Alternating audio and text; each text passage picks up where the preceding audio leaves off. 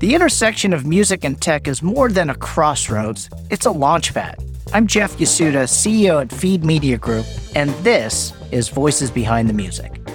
Okay, today we are here with Priyanjali Bhowmik, an amazing singer and songwriter who's been working closely with renowned Indian film composer A.R. Rahman. She has several projects under her belt, including the Netflix original documentary Daughters of Destiny and Sridevi's Bollywood film Mom. She's also the producer of the original podcast Mild Mannered and Timid. I've been enjoying episode 124 on Spotify about a Bengali politician who is campaigning from house to house with a live fish. You too should check this out as you just can't make this stuff up. But regarding her own music, Priyanjali's debut single, Make You Mine, was released in early 2019 from her acoustic EP, Home. And during the pandemic, though, she's been active, having released two more singles and two original cinematic scores.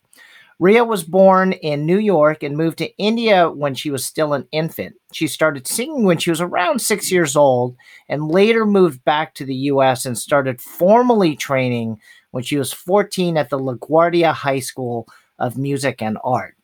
Years later, and I love this story, she and a friend recorded a song and put it out on SoundCloud. Soon after, something crazy happened. That friend called and asked if she wanted to meet the A.R. Rahman. And AR asked her to come work with him in India.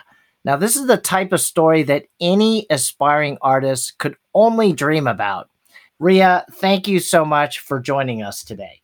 Thank you so much for having me. It was kind of interesting to hear you say all that because I was like, wait, that happened? Oh my God, that's so cool. Like just hearing back my life stuff because I did not think I was that interesting. No, you are you are way interesting. And to start it off, so what are you working on right now? Okay, so I am working on, I have like seven singles that I'm ready to release this year. That's my own project. Wow. I have been getting a lot more into scoring and I'm working on two short films, one of them being something that our team is producing, and another one of them being something that the director of Brown Nation from Netflix, he's creating a short film. So I'm working with him on that. I also have gotten a lot more into the ad space. So I've been creating a lot of ads and working with agencies to compose music for stuff like that, which I didn't know that I would love, but it's really fun to just kind of get these random briefs and, you know, it's totally different from your own style. So I've been doing stuff like that. In the meantime, I think between all that, I still want to be able to do my entire full length album. Now, have you set a target date for your album release?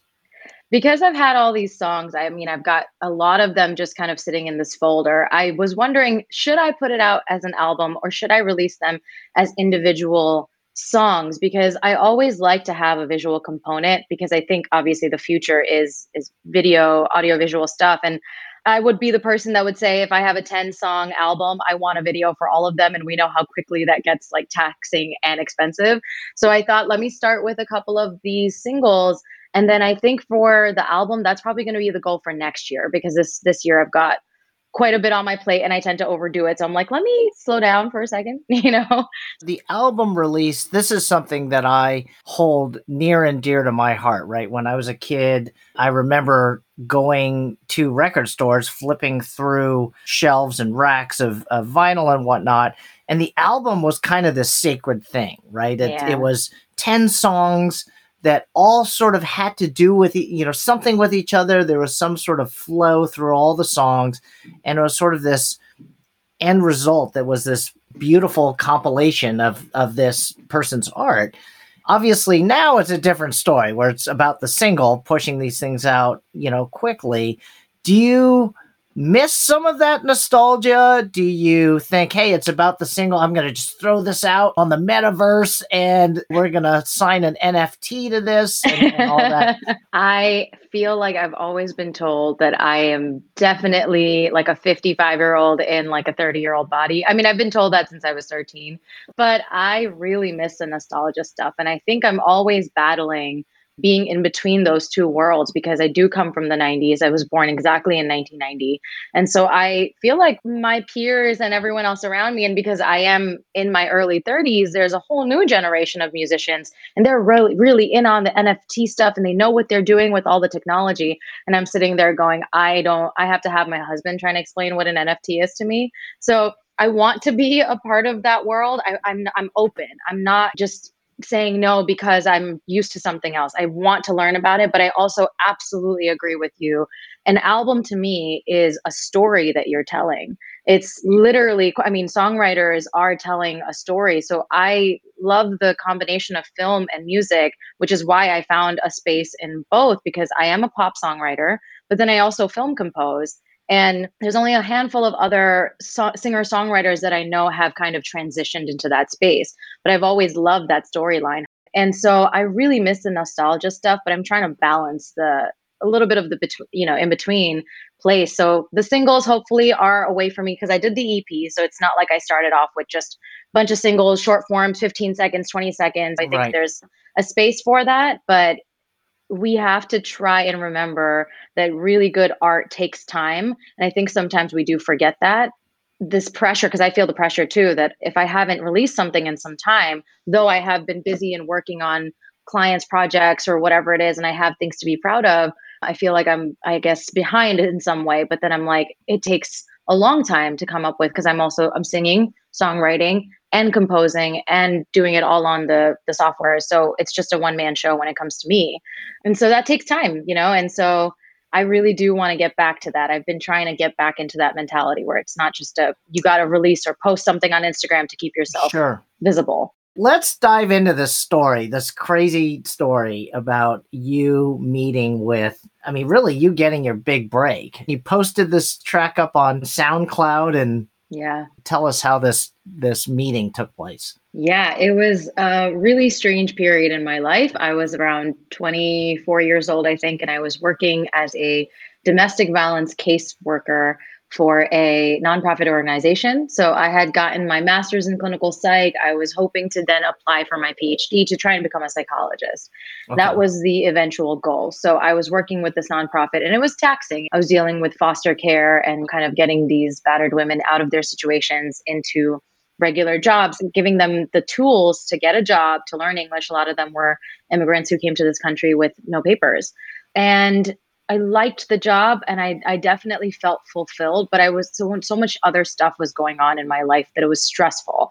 And so in many ways I've always said I don't feel like I've lived out my 20s the way I've seen other people live out their 20s. I was like this responsible kid like coming home and living with my parents at the time to try and save money, trying to help my parents out with bills my mom got kind of sick around that time so i was taking care of her like i didn't have much of a social life i wasn't doing like the happy hours after work and the meeting friends and all that kind of stuff and so i didn't realize that it made me feel stuck but i did feel stuck because i was like why mm-hmm. do i mm-hmm. have so much responsibility as a 24 year old i actually ended up having polyps on my vocal cords and i didn't know but what happened was I just started losing my voice over the last like from 21 oh. to 24. Yeah.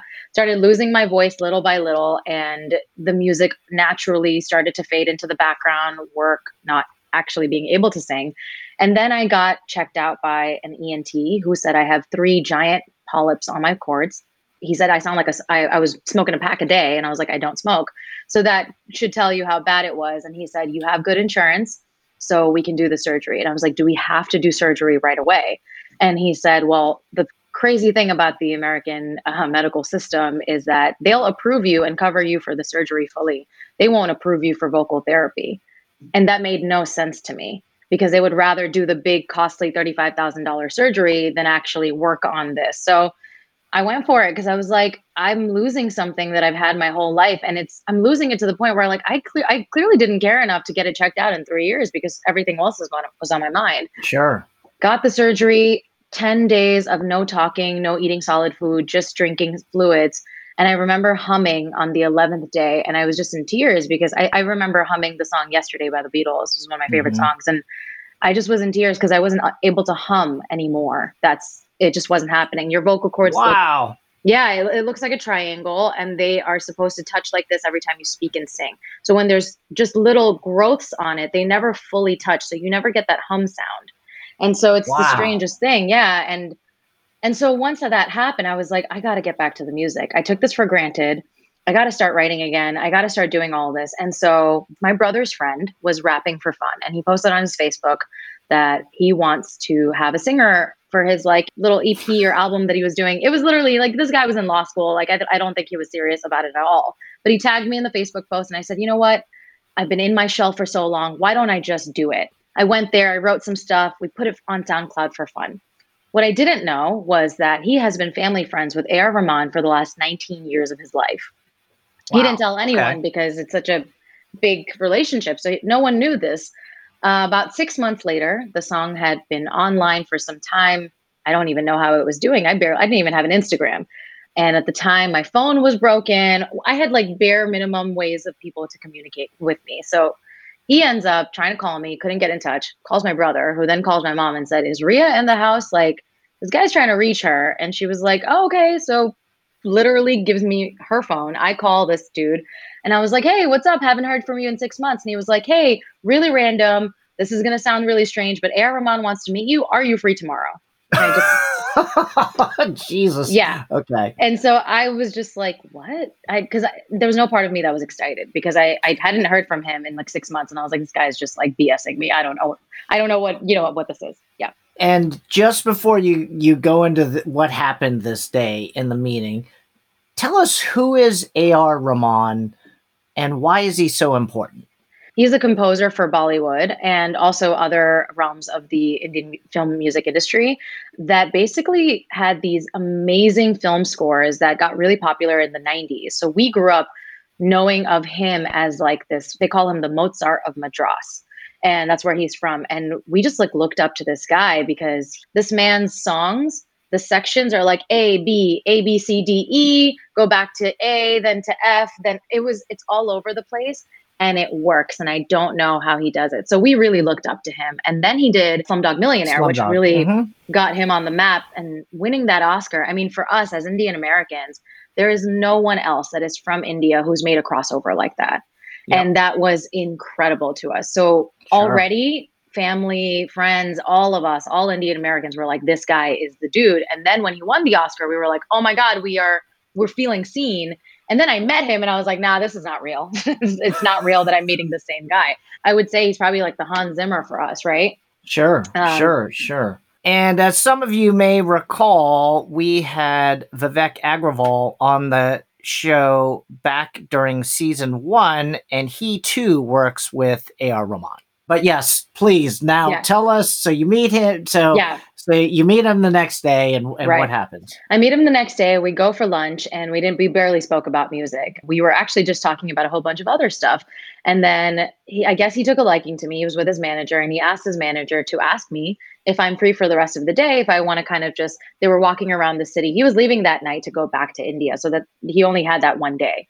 And so he was going to go to Guitar Center and Sam Ash. He loves like looking at equipment and stuff. So I was like, you know, God, if you're okay. inviting me for the day, I was like, my mom, no big deal. My mom's in like a, you know, post surgery, but I am here for you. I was like, mom, can I stay? Do you need help? She's like, go, go, I'll figure it out. I was like, okay. and at the time, no one knew what I was going through at home. So it was kind of insane. But I ended up spending the whole day with him. We walk into the 34th Street Guitar Center.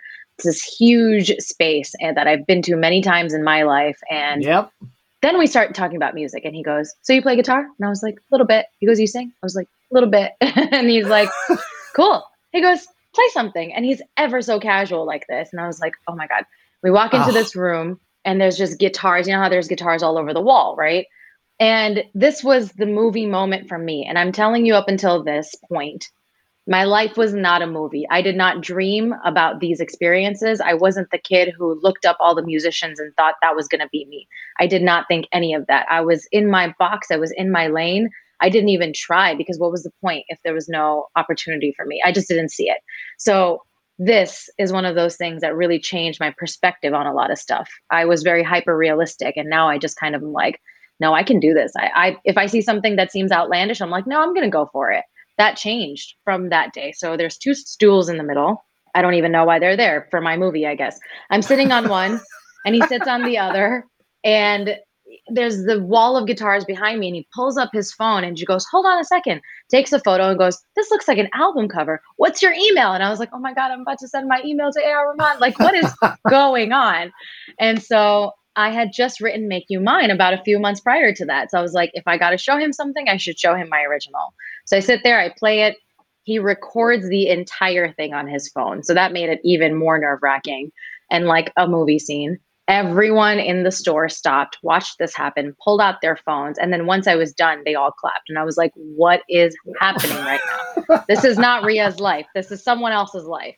And you would think he, I would get some feedback. He goes, cool, moves on. I was like, oh my God, that must have been terrible for him to not say like anything like amazing. He was just like, cool, what's next? you know? So we just start walking around. I was like, all right, I did it. Whatever happens, happens. I did it. End of the night, he goes, okay, I'm going to go back to the hotel and pack. Do you kids want to come back with me and, and just kind of like chat for a bit? I was like, cool. And the friend who introduced us, he was there too, uh, including the manager. So we all get back to the hotel, and that's when he starts asking me the real question. So he goes, Do you want to come to India and just kind of test it out? It was a very casual question.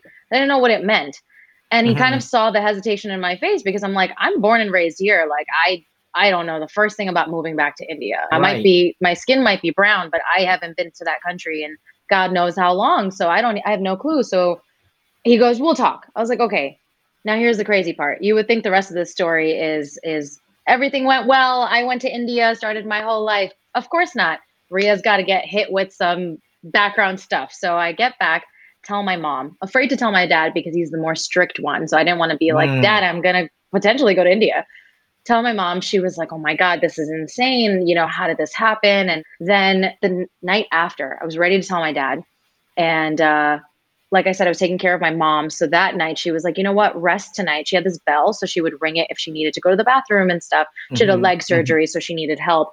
But she was a little bit better enough to walk with her walker over to the bathroom. So she said, Tonight, you sleep. I'll make my way to the bathroom by myself. Don't have to worry. You've had a really like tiring week and stuff. And I said, Okay, mom. And I oh, slept. Oh, no. Yeah. I slept at 11 p.m. that night with the lights on. Like that's how passed out I was. I just didn't even think. And I wake up suddenly around 12 a.m. to this noise and it sounded like a muffling and i thought it was my neighbors and i have some old neighbors. So i thought maybe someone's hurt. And i don't know why i jolted up but i just heard this like mm, and so open my window because i'm like where is this coming from? And i hear my dad's voice saying somebody help me somebody help me. And continuously oh, no. over and over again. Instinctively just grabbed my phone ran all the way downstairs to the basement. Door was wide open. He was laid out on the floor. I'll I'll spare you the details, but basically he had a spinal cord issue that he told nobody about. That was recent. So I guess something must have happened when he went to take out the garbage and he completely went paralyzed and passed. like, yeah, he's okay now. Just to give you the, you know, he okay. he went through a lot, but he's okay. He's functioning.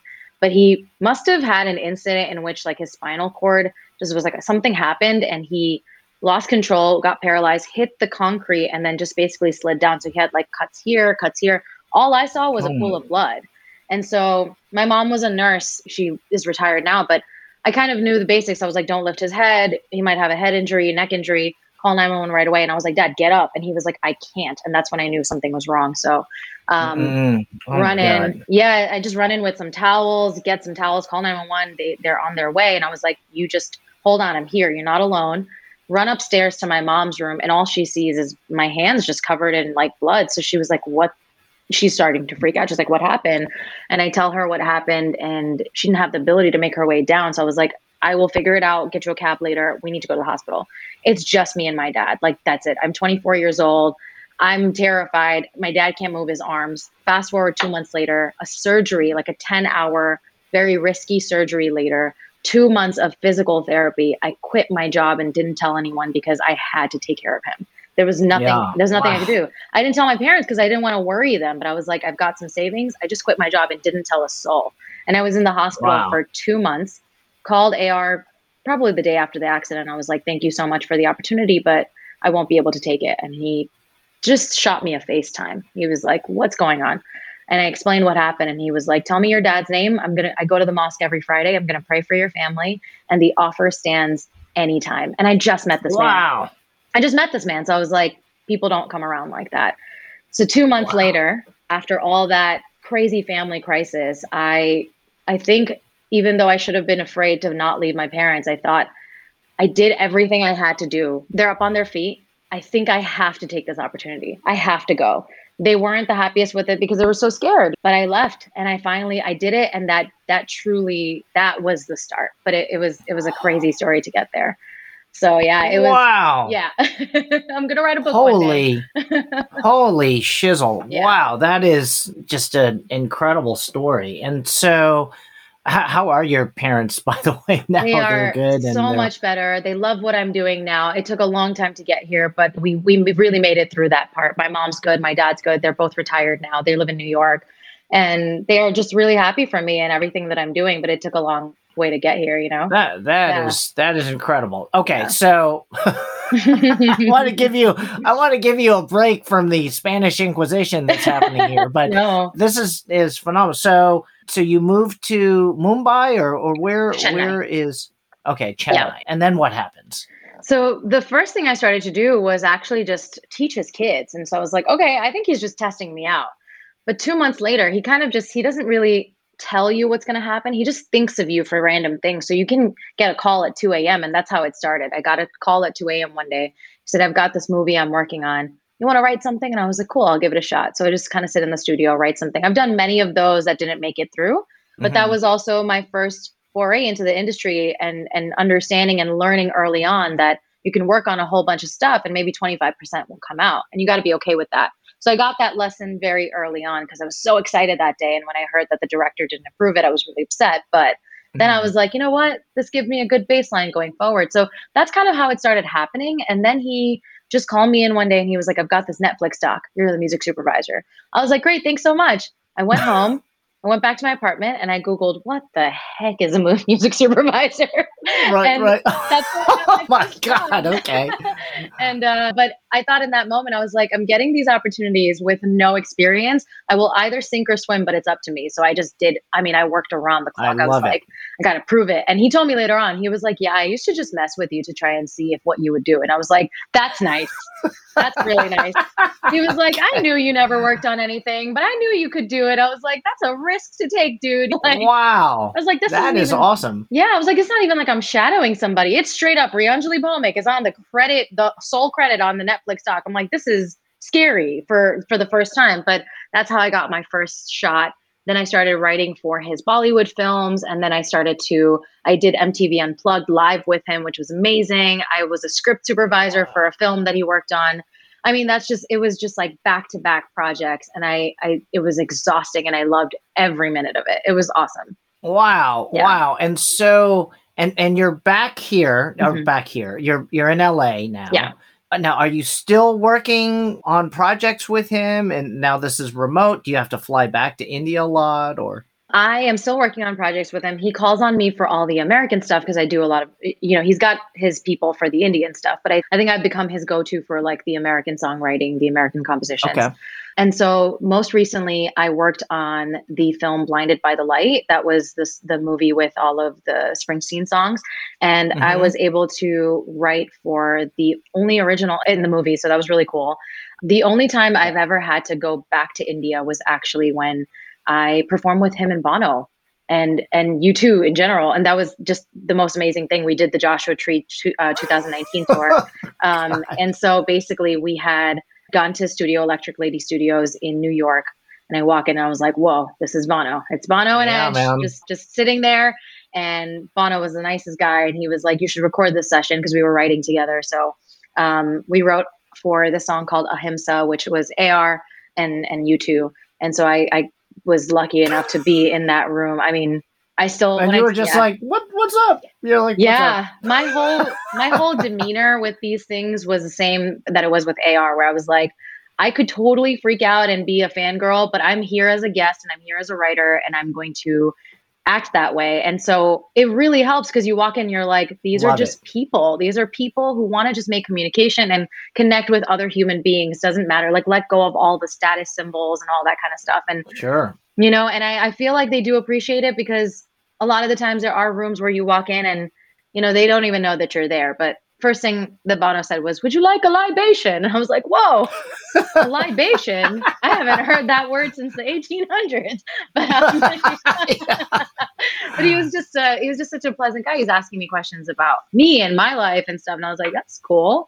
So we wrote and then I got invited to sing that song with them at the Joshua Tree tour. So I went to Mumbai and then uh pandemic hit. Insanity. Yeah. Yeah. Pandemic hit. So I do still work with him. I just worked on a couple of stuff for Dubai Expo 2020. I was able to write and sing for some of the uh, compositions that he worked on on that. And I think I've really I loved working with him, but I also understood that I need to make my own lane and I think he'll respect me more as as an individual composer, not just a part of his team. And so that's mm-hmm. why I'm mm-hmm. kind of doing. I'm getting into the composition space on my own, so that I could. I, I want to build my own empire. I want to be him, right? Like, yeah, yeah, yeah, yeah.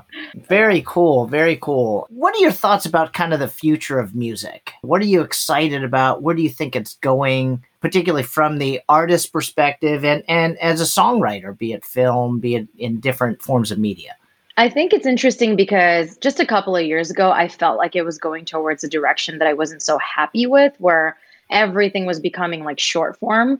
But I have noticed this kind of new wave of going back to the nostalgic stuff. We're we're in this era now where there's a lot of 90s trends coming back around and inevitably so because every 30 years or so this will happen. We're going to go back in the 90s we were craving the 70s. In the 70s who knows what they were craving, right? So we're living in 2022 and people are i see teenagers dressed the way that i was dressed when i was 12 years old which is so cool and in that way i think music is also making that kind of long form comeback where people are finding new ways to tell their story. Like the scores that I've been doing, that's not something that I ever thought like I'll release an original single score. That's not even part of a film or anything. I just created something, a cinematic piece, put together a visual for it, and I just released it. There's no words. It's not something people are used to from me unless it's part of a project.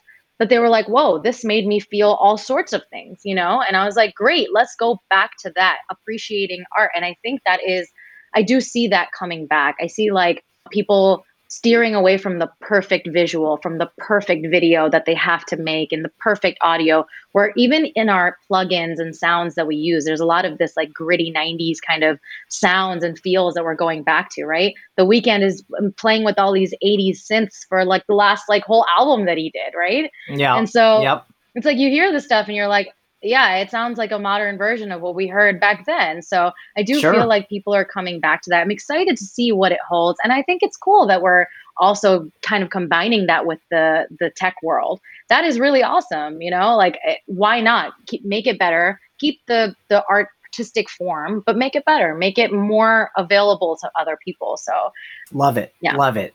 So you and I are cut from the same cloth. It seems it like it. to uh, nostalgia. Yeah. Uh, but on that note, I always ask a couple of nostalgic questions. Okay. Uh, particularly around you. So, what was the first album that you purchased? Oh my gosh, this is where you're going to be like, okay, there's a generation gap here. It was Millennium by the Backstreet Boys.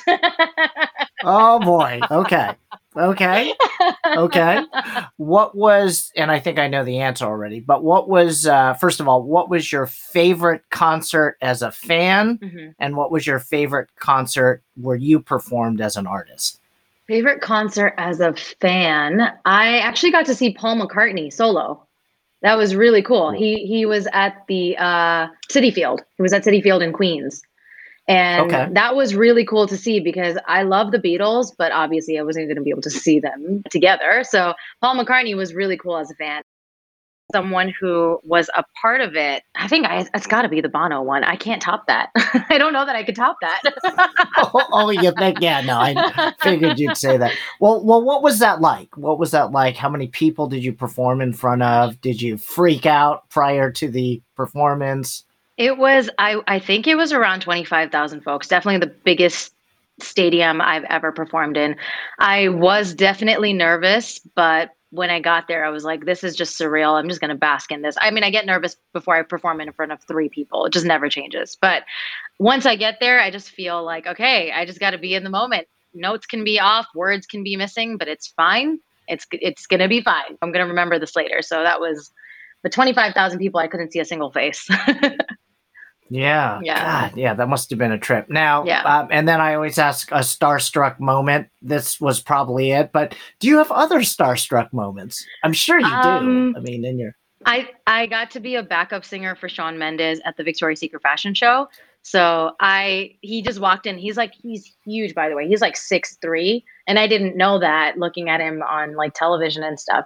And he's just like the nicest kid. He was just like, "Hey guys," just like to the whole band. I was like, "Oh, it's Shawn Mendes." Okay, like I just like, "Hello, hi, what's going on?" And I don't even remember what I said, but I was a little starstruck then, and it was really cute because we all went to the after party because I was like, "I gotta go. It was once in a lifetime."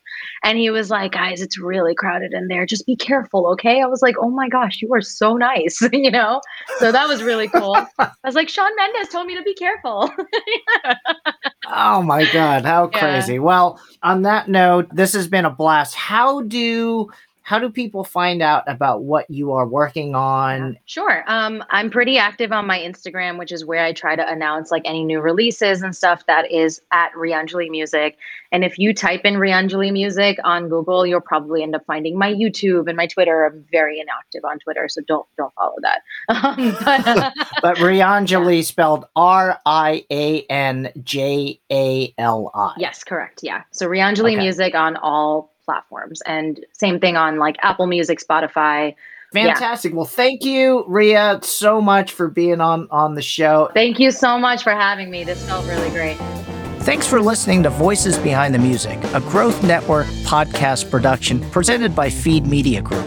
We're on a mission to make it easy, fast, and legal for businesses to use music to power the most engaging customer experiences. Make sure to subscribe to the podcast wherever you get yours and learn more about us at feedmediagroup.com.